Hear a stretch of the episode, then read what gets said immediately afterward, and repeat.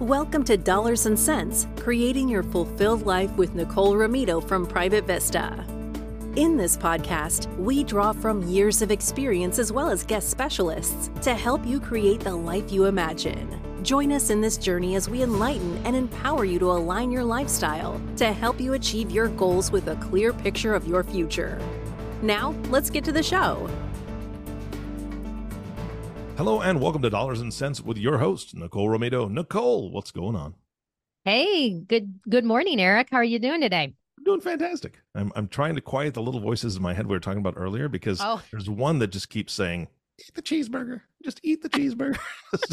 I, I must have its twin in my head. Although mine's always a double cheeseburger. So you're Oh. one step ahead of me as usual. But yeah, but then the other voice kick in and tell me to get bacon. So whatever. Anyway. Oh yeah. But then you get a side salad to balance it all out. Oh, is that how that works? I've that doing it how my plan works. All right. Well, as much as we like to talk about lunch, uh, you have a guest on the show today. I'm very excited about this. Who'd you bring on and what are you guys talking about? Yeah, I'm super excited. Um, my guest today in studio is Sarah Newcomb, and I'm really excited for our conversation um, because I believe she's going to add an outsider's perspective to what we mean by living your private vista. Hmm. Um, we're going to discuss how finding how to find meaning in your means, or in other words, how do you find your purpose once you have achieved financial independence? Okay. Fantastic. I'll be there one day. Yes, you will. Just keep keep listening to our podcast. We'll I- get I you will. there. Absolutely. Thank you, Nicole. All right. So with that, I want to say welcome, Sarah. Thank you so much for joining us. Thank you, Nicole. It's great to be here. Uh, I'm I'm really looking forward to our conversation. Um, so before we start talking about, you know, how to find purpose and meaning, I just want to give our listeners a brief ba- background on you. So, as I said, my guest today is Sarah Newcomb. She is a PhD, um, is a behavioral economist, and founder of the Thrive Financial Empowerment Center, which I'm looking forward to also getting involved and being able to help out in that. Um, but Sarah, through writing, speaking, and coaching, she teaches people of all stripes on how to build lives they love with the resources they have. And I think that's so important today with just all the messaging and everything we get, whether it's through social media or the media. So I'm really interested to have you share that with our listeners.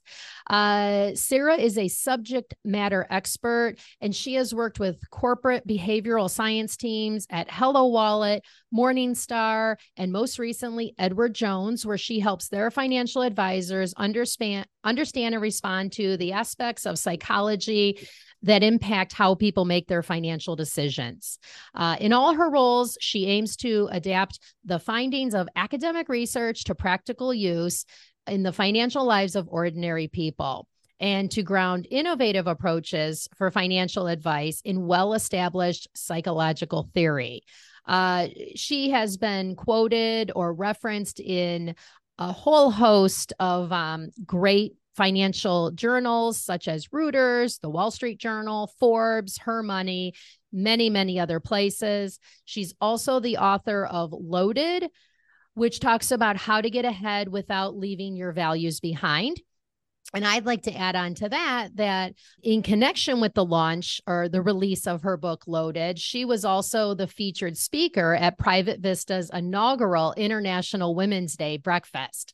So I know at Private Vista, we're excited to uh, have you back for additional conversations. Yeah, I remember that breakfast. Uh, the thing I remember from it the most is there was a question I remember saying, There is no Spanx for savings. you know, and so many of our guests still mention that this day. So I think that's one that stuck with many of us there. And we were hoping that maybe, you know, a few years later, perhaps have you found the Spanx for financial solutions? I'm hoping at least. No. So, in addition to all the wonderful things you've done professionally, um, I know our listeners always enjoy learning about what our guests do outside of work. So, maybe you want to share some of the things you enjoy doing on your personal time before we get started? Sure. I am a nature lover. Uh, I live in New England and I spend a lot of time outside. I I just enjoy finding little worlds, watching nature do its thing. I'm also a dog lover. Um, so I spend a lot of time outside with my dogs, Aww. and uh, and a, a, gardener. I really enjoy growing my own food, and I want to do that more and more because it is such a deeply rewarding activity to go out to your garden with a bowl and some scissors and come back with food. I agree. I agree. I only I I have a rooftop uh deck. I live in this city but i at least um grow herbs. And i know it just makes such a difference knowing you grew it. You can just go out and cut it you know run your hands through it and have that delicious garden smell. So that's amazing. What um what has been your most rewarding um crop that you've grown? So last year, I mean, I always grow tomatoes, sugar snap peas, nice. green beans. I love those because they just give and give and give and they're i mean just eating those fresh off the vine are fantastic. Last year i grew potatoes for the first time. Oh interesting and that was so fun growing potatoes because was, that, was they, it challenging? For some no, reason i feel like no, that would be a hard so easy. you just bury chunks of potato and they they it was it was so easy. But what's so great about them is when they're ready and the leaves turn a certain color and then you know they're ready and you pull up the plant and the root system then has all these little potatoes hanging off of it some oh, big oh, cool. some little some of the little tiny little fingerling kind of things and so you get your little baby potatoes and you get your big potatoes and you never know what you're going to pull up you never know how many so it's like a little treasure Ooh. hunt and then this year my garden has many volunteer potato plants already that oh. i didn't even sow I like that. They're very collaborative. Yeah. so well, that's amazing. So thanks, thanks for sharing that. Um, I again, I feel like for our listeners, all we do is talk about food, but we all got to eat, right? The big part of life. It is, yes. So, so with that, why don't we we we pivot from how do you find meaning uh, in growing, uh, you know, growing your multitude of collaborative potatoes to you know, as people are working either, you know, with their advisor or if they're working on their own, how, what are some of the things that you would like to share for our listeners to think about on how do you find purpose and meaning? Um, I know your tagline, which I love, is finding meaning in the means.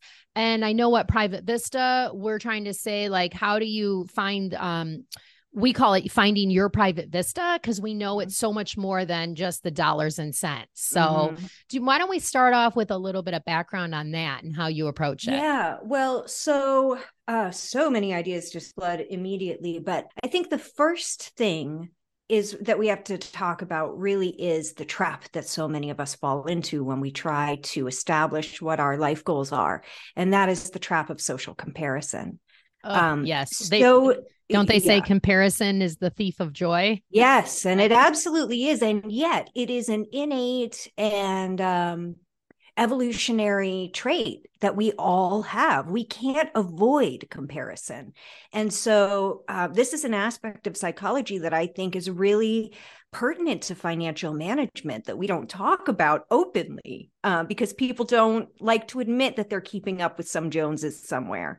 But most of us are um, I've done research on this and asked people anonymously, you know, when they compare themselves to others financially, who do they tend to compare themselves to? Whether they you know are looking up the socioeconomic ladder or down. And not surprisingly in every single income group people tend to look up the ladder to compare themselves Right. But then I also asked the same people, you know, the emotional experiences they were having with respect to their own financial situation. And, you know, how often were they feeling things like pride and contentment and joy and satisfaction? Or how often were they feeling things like helplessness and anger and sadness and mm. uh, anxiety, you know, shame? So, yeah. in looking at those two things together, being able to see that in every single income group, the people who were looking up the socioeconomic ladder, surprise, surprise, felt pretty bad about their own financial situation. Makes sense. The people who looked down the socioeconomic ladder felt pretty good. So you'd think the takeaway from this is be grateful for what you have. Always think about the people who are less fortunate than you. And and yes, I think that there's something to that. But If that advice was going to work, it would have worked by now for all of us. That's one of those age old things. Yes, of course, we need to be grateful for what we have. I think the problem is the fact that is it goes deeper than that. It's not just about being grateful. What it really is about is what psychologists talk about. We call it uh, self comparison theory, pretty self explanatory. But what it basically what researchers have found over decades of work in this area is that uh, we have to when we always want to know sort of how we're doing at this life thing right? We we want to get a sense of are we doing okay? And if we don't have an objective measure for that then we will find someone that we consider a similar other and compare ourselves to them and so that's where this social comparison of our financial situation comes in. However, if the person that, if the people that you're choosing to compare yourself to have, you think that they have a better situation than you do, then you're actually setting yourself up to feel bad. Because mm. I think in researching this, because I got really curious about this a couple years ago, in researching it, I found that there are two really distinct kinds of comparison that we can make. One is evaluative, and that asks the question, How am I doing now? Okay. And so if you think about it, and like, pretty... and like, how am I doing now compare to whoever you're choosing to compare yourself to or exactly. how you were like five years ago no or, well so so, so i ask people like when they people. compare themselves are you comparing yourself to your neighbors your friends your um you know and most people it's like friends and neighbors and colleagues uh, sure. Uh, it's not their themselves at a at a past time of life i did offer that as an option okay interesting um, yeah so for some people they did but but the point was that this evaluative comparison is it asks the question how am i doing right now? So if you have chosen someone to compare yourself to someone that you think is doing better than you and then you ask the question how am i doing compared to them right now? You have set yourself up to feel bad.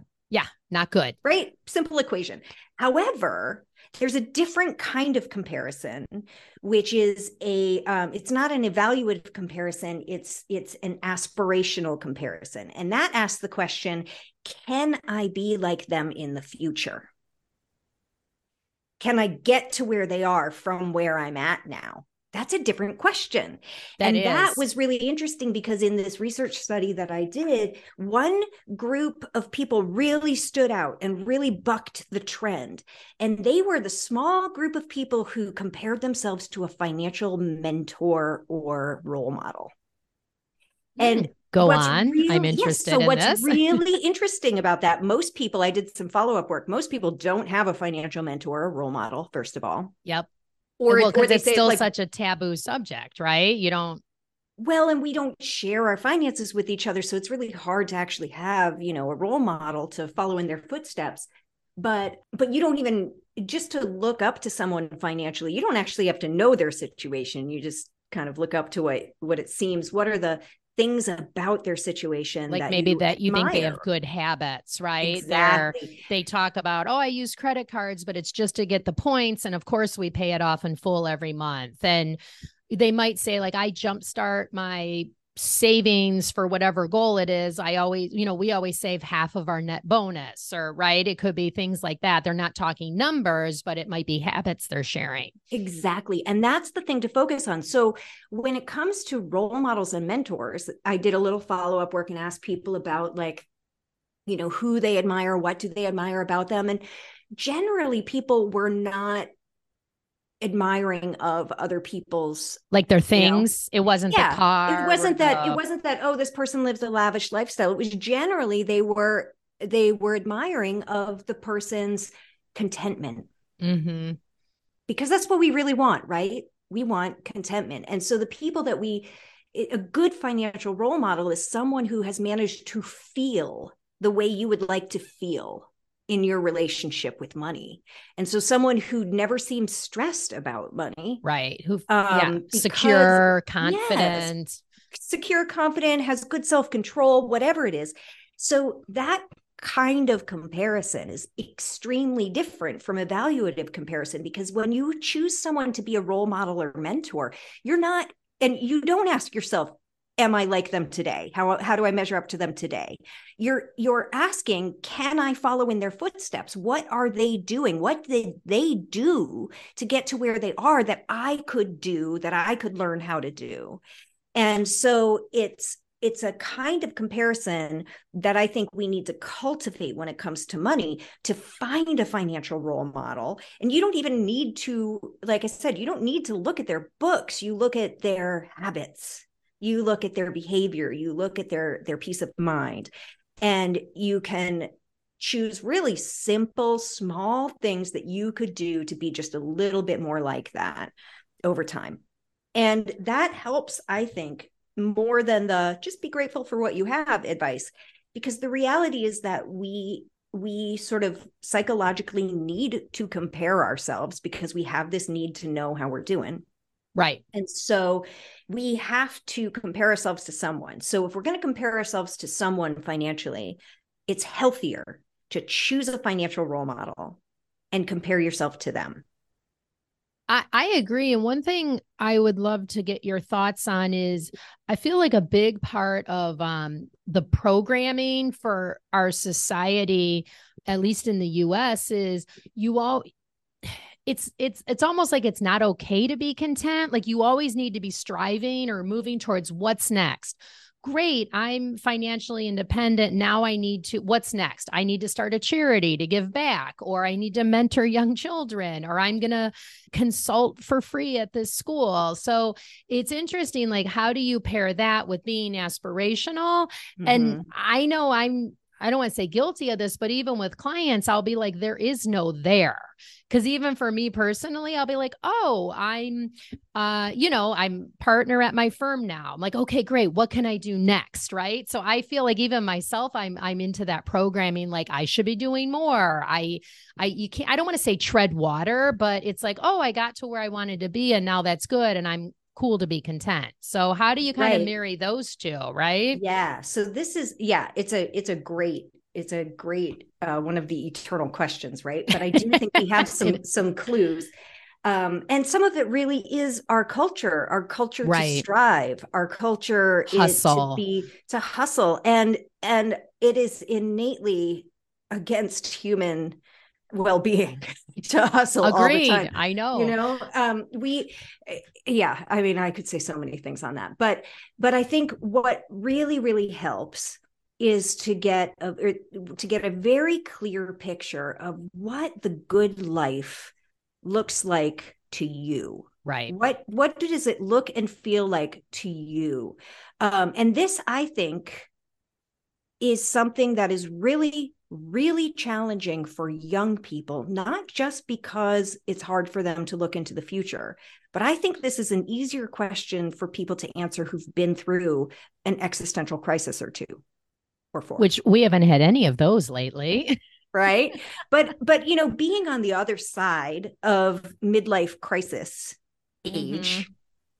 I think there is a the way that I think about midlife crises or midlife transformations, as I like to call them, is it's it's this general time of life, and it can happen at any time of life, and many times it happens for us many uh, several times, but it's sort of this this awakening to the idea that doing things by other people's rules does not lead us to the satisfaction and joy that we were told it would and so we have to shed the rules of others and just it, there comes a point where you say the only rules that matter for my life are the rules that i make for my life and i it, it's when you get to that point where you start to feel your more your mortality that you start to say I only have this one life and I, I need to live it according to my ideals. And that is a beautiful thing that happens because then you can start to say, well, what is the good life for, for me? me? I'm going to add on there because uh, I know you're talking on kind of the emotional or, you know, mental health side of things, but I do find that too what, with our planning process, oftentimes clients will come, new clients will come in and say, well, how are we doing compared to your other clients you know who are in similar similar part of the life cycle similar kind of means And, you know, we're always like, it doesn't really matter because that's why we do your individual plan that based on what you're trying to do. You, you, know, the other people who are at your life cycle, their number one goal might be like, I want to work five more years and then I'm done. Right. So that's going to be a whole different set of goals versus if you're like, I could do my job as long as they'll have me or right or for at least another 20 years. So I think it's eh, we too get that comparative or evaluative comparison as well. And again, I think it's we're always trying to compare, but that's what we'll too. And I'd love to see as you're talking about these midlife transitions or um, catalysts is a lot of times we'll see clients who financially they're secure so they've done it, but because they don't know what they're moving to, it's, and I get it, it's really hard to pull the plug and say, well, how am I going to fill all this time if I'm not running my company or running my division or my kids are launched, right? How am I going to fill all that time? And that's what we have found. It's very hard for people to to stop working because they don't know what they're moving towards. So, what's their purpose? And I think it'd be interesting to get your take on that, right? So, yeah. how are you finding your your either your new community or plugging into your existing community in a different way? How are you filling yourself up? Yeah, and I have a very practical exercise that people can do to try Ooh. to take sort of a, a psychological like inventory. yeah. So this this is rooted in how I help people create budgets that um, they can stick to because okay. because I think budgeting in general is is flawed with well, that whole. I always call that the B word. yeah, people right. just shut down as soon as you say that word.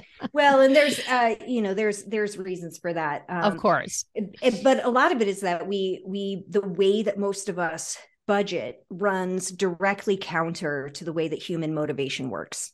Oh, and interesting. So Share more on that, please. Yeah. So budgeting becomes an exercise in how you're going to how you have planned to feel deprived.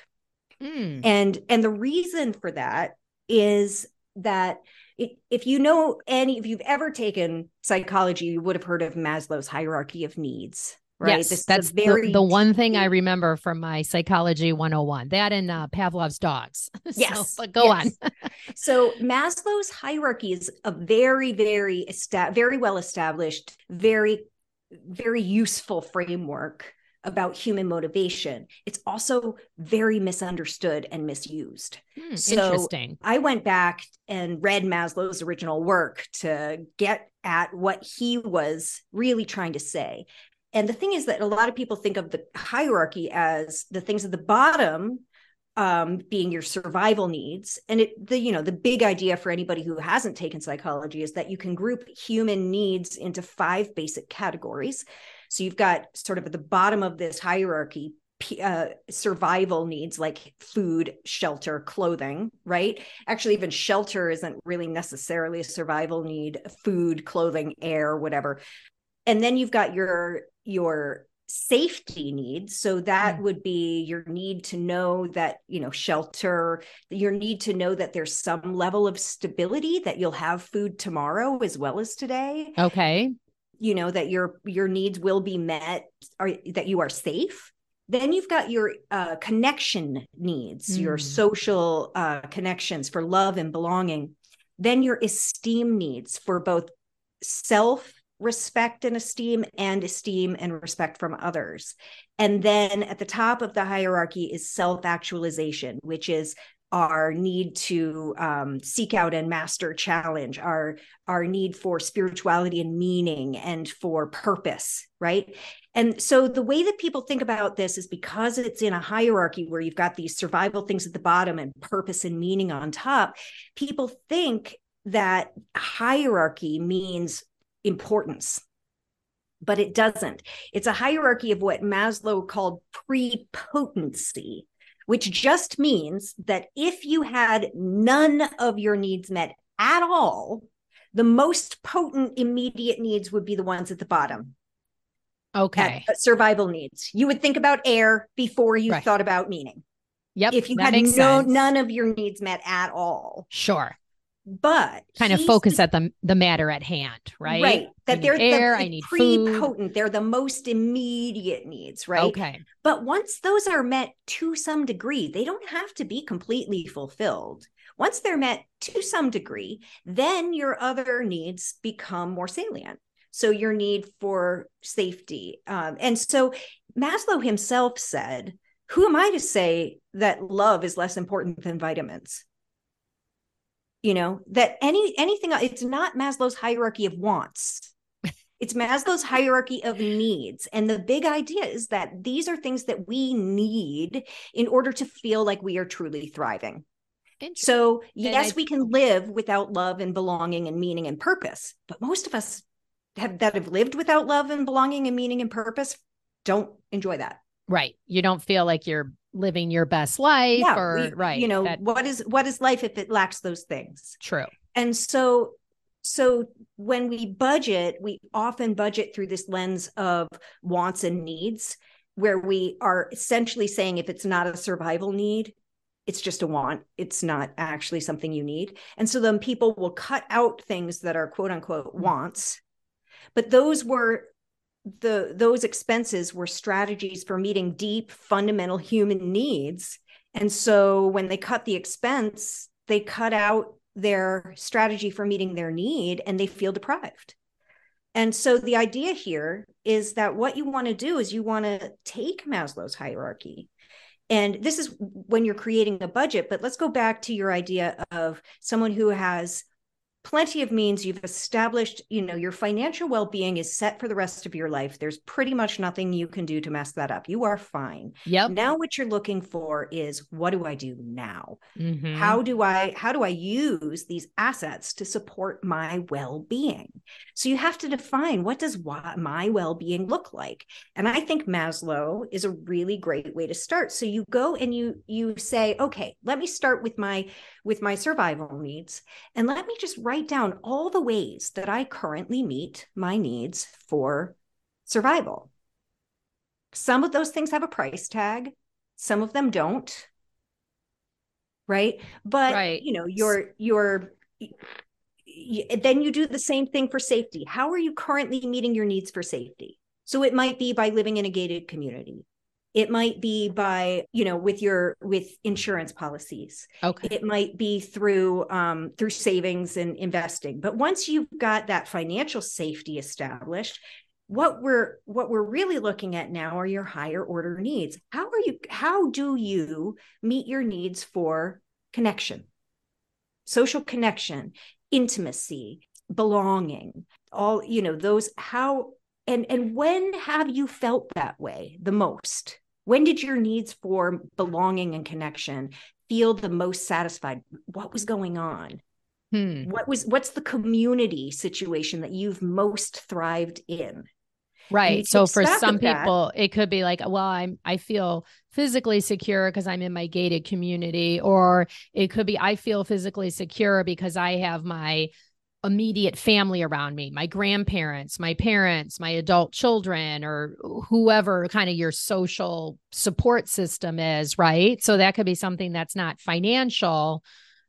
Well yeah so so generally if you've already established financial freedom then your your bottom your security and your safety and your survival needs they're they're met but if you're feeling like you don't have direction and purpose and meaning and you're and you want to start a new chapter then looking at those three top tiers mm-hmm. saying well what about what about belonging? What about right. community? What about my my sense of connection? Do i have the intimacy that i want in my life? Do i have the amount of solitude intimacy with myself that i want in my life? And you just take stock of like i think one of the best ways to do it is to look backward and to say with the life experience you have, when were the times that those needs really hmm. did get met? And what was going on? Because then you've you've got clues as to how to create and pursue the kind of community that really helps you thrive. How do you get your needs for belonging met? And that's going to look different for you than it will for your neighbor.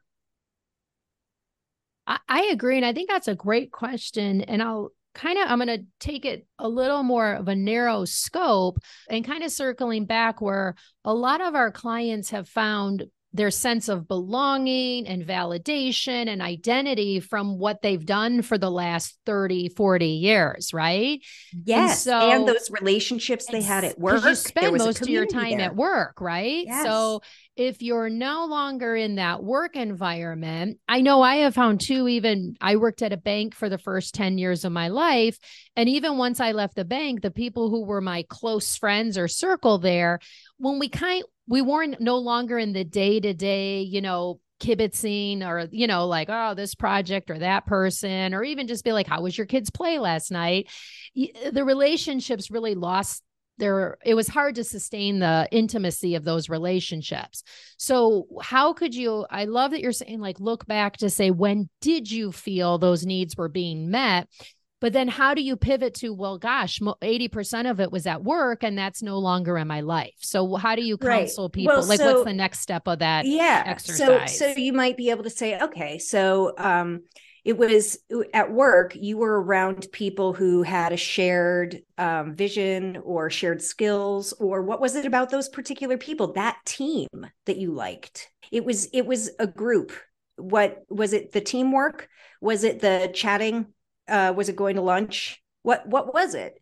And there are ways. I know for some people, there's a sense of it's it's not even the belonging connectedness. It's another level up because you want to do this for all the levels, right? You say how how do where when did i feel my belonging needs were met and then when have i felt that my esteem and respect needs were met mm. another one that work provides for a lot of people absolutely you, you know yeah. and if you're a wealth creator then a lot of the respect and esteem that you have had in your life may have come from having that role of being the the business you know the head of industry or the business creator. Right and then when you leave that role that whole part of your identity may feel very isolated and very unacknowledged and so in that sense i think there's a lot to be said for things like volunteering with small business association groups to mentor other entrepreneurs because then you're able to take your expertise go into a community where you're giving back that giving back to the community in a way where you're able to take the things that you know yes. your rock star self yep and continue pass that on. And now you've got a community of people who are looking to you directly for your expertise and you're giving back and you're you're around young uh, hungry people. And so a lot of you know finding ways volunteering doesn't always have to be what you you traditionally think of as volunteering. It could be taking your particular business skills and going out there into the business community and helping offer that through mentorship or whatever else. Um, it could be you know people hobbies hobbies keep people alive. Um, well, I mean, I've I've had people more than one person say like, I love to golf and I love my grandkids, but you know that's not going to fill up all my free time. So yeah, yeah. So it could um, be also maybe new hobbies that you didn't have the time or maybe even the resources at that point in life, and now you do. So maybe you're like, right. I've always wanted to get my pilot's license, or exactly. And so. so again, like going through Maslow's hierarchy and saying, what are some, you know, when you think about um, so we talked about belonging and esteem, which many of us get those needs met largely through our careers. Right. And Absolutely. So you do need to come up with a plan for how are you going to continue to get those needs met. You may need to create a whole create or join a whole new community. I personally have found, for example, that the times that I have felt the most connected and the most tied into community that I love was in graduate school in this mm. little college town but academics like graduate school the energy of a of a university and yoga. Those oh, are the and the intersection of that like the yoga people and um at through graduate school like that was and people who love to have house parties and dance. So right? No seriously i would like to be part of that community that are always down to dance and that adds a huge quality of life. Oh my god I, so I just I, have to interject. I have a good friend who we do dance parties in her kitchen. So it's like so yes, freeing and liberating. It is. It is. And so that's the thing is like when you have that level of joy and happiness and belonging with your friends, you don't you're not looking around saying ooh No. what am i missing in my life Right. you know And you're also not comparing yourself to their dance moves because you're just all out of your head and having fun and being silly. It's so Yes. liberating. So, but yeah. so i've learned for myself what i need is a small community of sort of magical weirdos who love yoga and ideas and the outdoors and oh, so oh, yes. I've I've realized no matter where you know I'm my fiance and I are looking for our dream property. And what I've been able to through these exercises of saying what is my dream, I know that what I want is a little house with a big plot of land. I want fruit trees, I want to keep bees, I want Oh. a garden, and I need it to be close to a college town because that's where. I will be able to find the community where I will thrive. That so- sounds amazing. Are you guys going to stay in uh, Maine, do you think? Or We're looking at uh, like Western Mass, like the Berkshires or the Amherst area. He's in he's in Western Vermont. Um, Okay. So there are some some little college towns around there, but um, right. But that area of the country where there's Sounds lots lovely. of universities and mountains, and Lots of nature. Yes. Lots of nature. Oh, that sounds amazing. Well, uh, Sarah, I could talk to you all week. Um, I definitely will would love to have you back on the podcast for another episode. Is there anything else um, you want to make sure to share with our listeners, either expanding on something we talked about before, or just one other thought or yeah, thought or idea you want to share? Yeah, let me just say that if when you know if you want to work with this idea of going through Maslow's hierarchy and saying what would a life look like where I would be thriving on all five in all five areas, you know you've hit on it when you feel a release from the pressure to live like anyone else where you see their belongings, you see their lifestyle and you say that's nice for you. I've got my dream and I love it. That sounds amazing. Uh, you mentioned earlier that there's a um, uh, uh, I don't know if quiz is the right word, but maybe like a survey or evaluation to see kind of where are you today, and like to help you figure out where what parts you need to work on. Is there is that We- something that people get by working with you or Yeah, we had developed something at Morningstar when I was there for Okay. for a limited time. It's no longer available. ah, Um, okay. But um, as I as I build, you know, I've got a lot going on with consulting and speaking. But as I slowly start building um, more interactive content for my website, I've, I'll be putting things like that, um, self assessments that help you understand, you know, from from a number of different angles, which psychological pre uh, uh, you know, concepts may be the most useful for you to explore in your own financial life. Uh, but that's still TBD. I would say maybe um,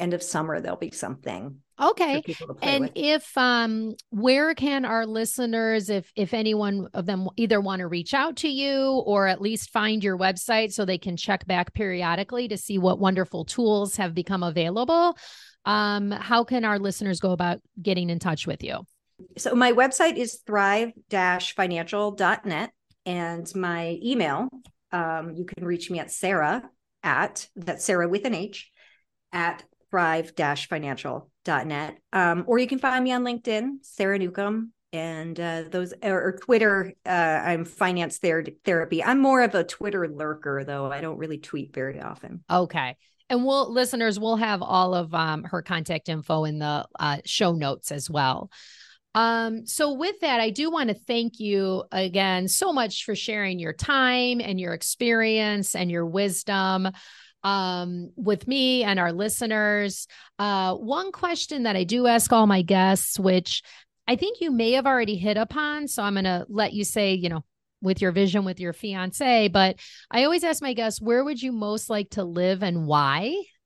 Yeah, so I want to live um yeah, I have a picture of of this property, you know. I want to live um in on a a piece with several acres, you know, a mixture of um mature fruit trees and meadow, forest, uh pond in uh, somewhere in rural New England um near a college town. I love it. Hopefully, I, w- I hope I'll be able to come and visit someday because Yes. it sounds fantastic. And I'll I'll work for my keep. I'll help harvest. So Okay, great. but not the bees. I don't want to go by them. so, all right, great. Well, thanks again. I so appreciate you being here, and I'll look forward to our next conversation. Thank you. I hope someone finds it useful. This has been fantastic. I found it useful. I oh, was, Oh. I was just absolutely. It it was a, a true epiphany when you were talking about how people look at other folks and they they kind of desire what they have, but it's it's not the desire of the things or the stuff. It's the desire of how they feel, how they're secure. And I, Mhm. I I've just never thought of it from that perspective. So thank you so much. You, you've given to me, so now I'm going to give to you Oh, fruit trees. If you have Yes. not, so we, we do talk about food a lot about on this podcast because here's why. Nicole, I'm, I'm going back to the food because food, breaking bread with somebody is one of the most relational things you can do. And that I think is where people Mm-hmm. Yeah. feel most at peace, whether it's breaking bread with Mhm. their family, their friends, new acquaintances, whatever it is. So I think fu- food is a universal need in any vista, any private vista that you're in, Mhm. that you create. It's, a, it's got to have food with other people. So, so that's my little tirade on that. But I love it. the fruit trees. Here we go. Sarah, if you have not looked up and seen multiple fruit trees, they are mind blowing. So, in other words, let's- oh, are these like grafted? they're uh, grafted. They're grafted. So, yes. So, a stone fruit tree, for instance, will grow peaches, plums, uh, apricots, all on the same tree.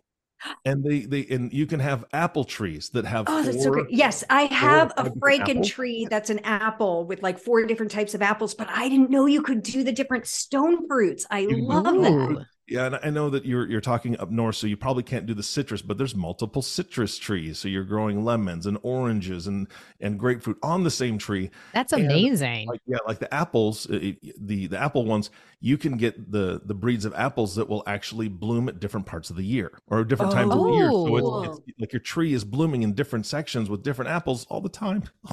Oh, that's amazing. Well, yeah, and then you get the different colored flowers on Yeah, the same tree yeah. and all that. Yeah. Oh my Yeah, goodness. so yes, thank again- you. I didn't that that's that is a gift. I appreciate that. There we go. And I want to thank you both again for such a great podcast. But of course, our last thank you always goes to the listening audience. Thank you so much for tuning in and listening to the Dollars and Cents podcast with Nicole Romito. If you have not subscribed to the podcast yet, please click the subscribe now button below. This way, when Nicole comes out with a new podcast, it'll show up directly on your listening device. And we humbly ask that you share this podcast, rate it, and leave a review, as this actually does help others find the show. Again, thank you so much for listening today. For everyone at Private Vista, this is Eric Johnson reminding you to live your best day every day. And we'll see you next time. Thank you for listening to the Dollars and Cents Creating Your Fulfilled Life with Nicole Romito, sponsored by Private Vista. Visit our website at www.myprivatevista.com or give us a call at 312 831 4370.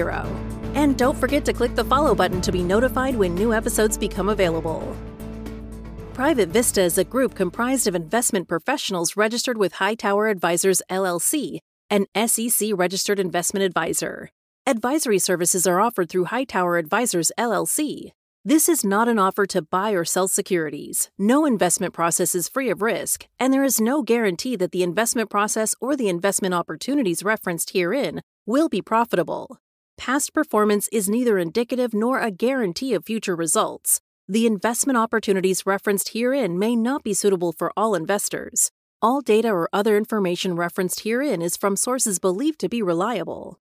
Any opinions, news, research, analyses, prices, or other data or information contained in this presentation is provided as general market commentary and does not constitute investment advice. Private Vista and Hightower Advisors LLC or any of its affiliates make no representations or warranties expressed or implied as to the accuracy or completeness of the information or for statements or errors or omissions, or results obtained from the use of this information. Private Vista and Hightower Advisors LLC assume no liability for action made or taken in reliance on or relating in any way to this information. The information is provided as of the date referenced. Such data and other information are subject to changes without notice. This was created for informational purposes only. The opinions expressed herein are solely those of the authors and do not represent those of Hightower Advisors LLC or any of its affiliates.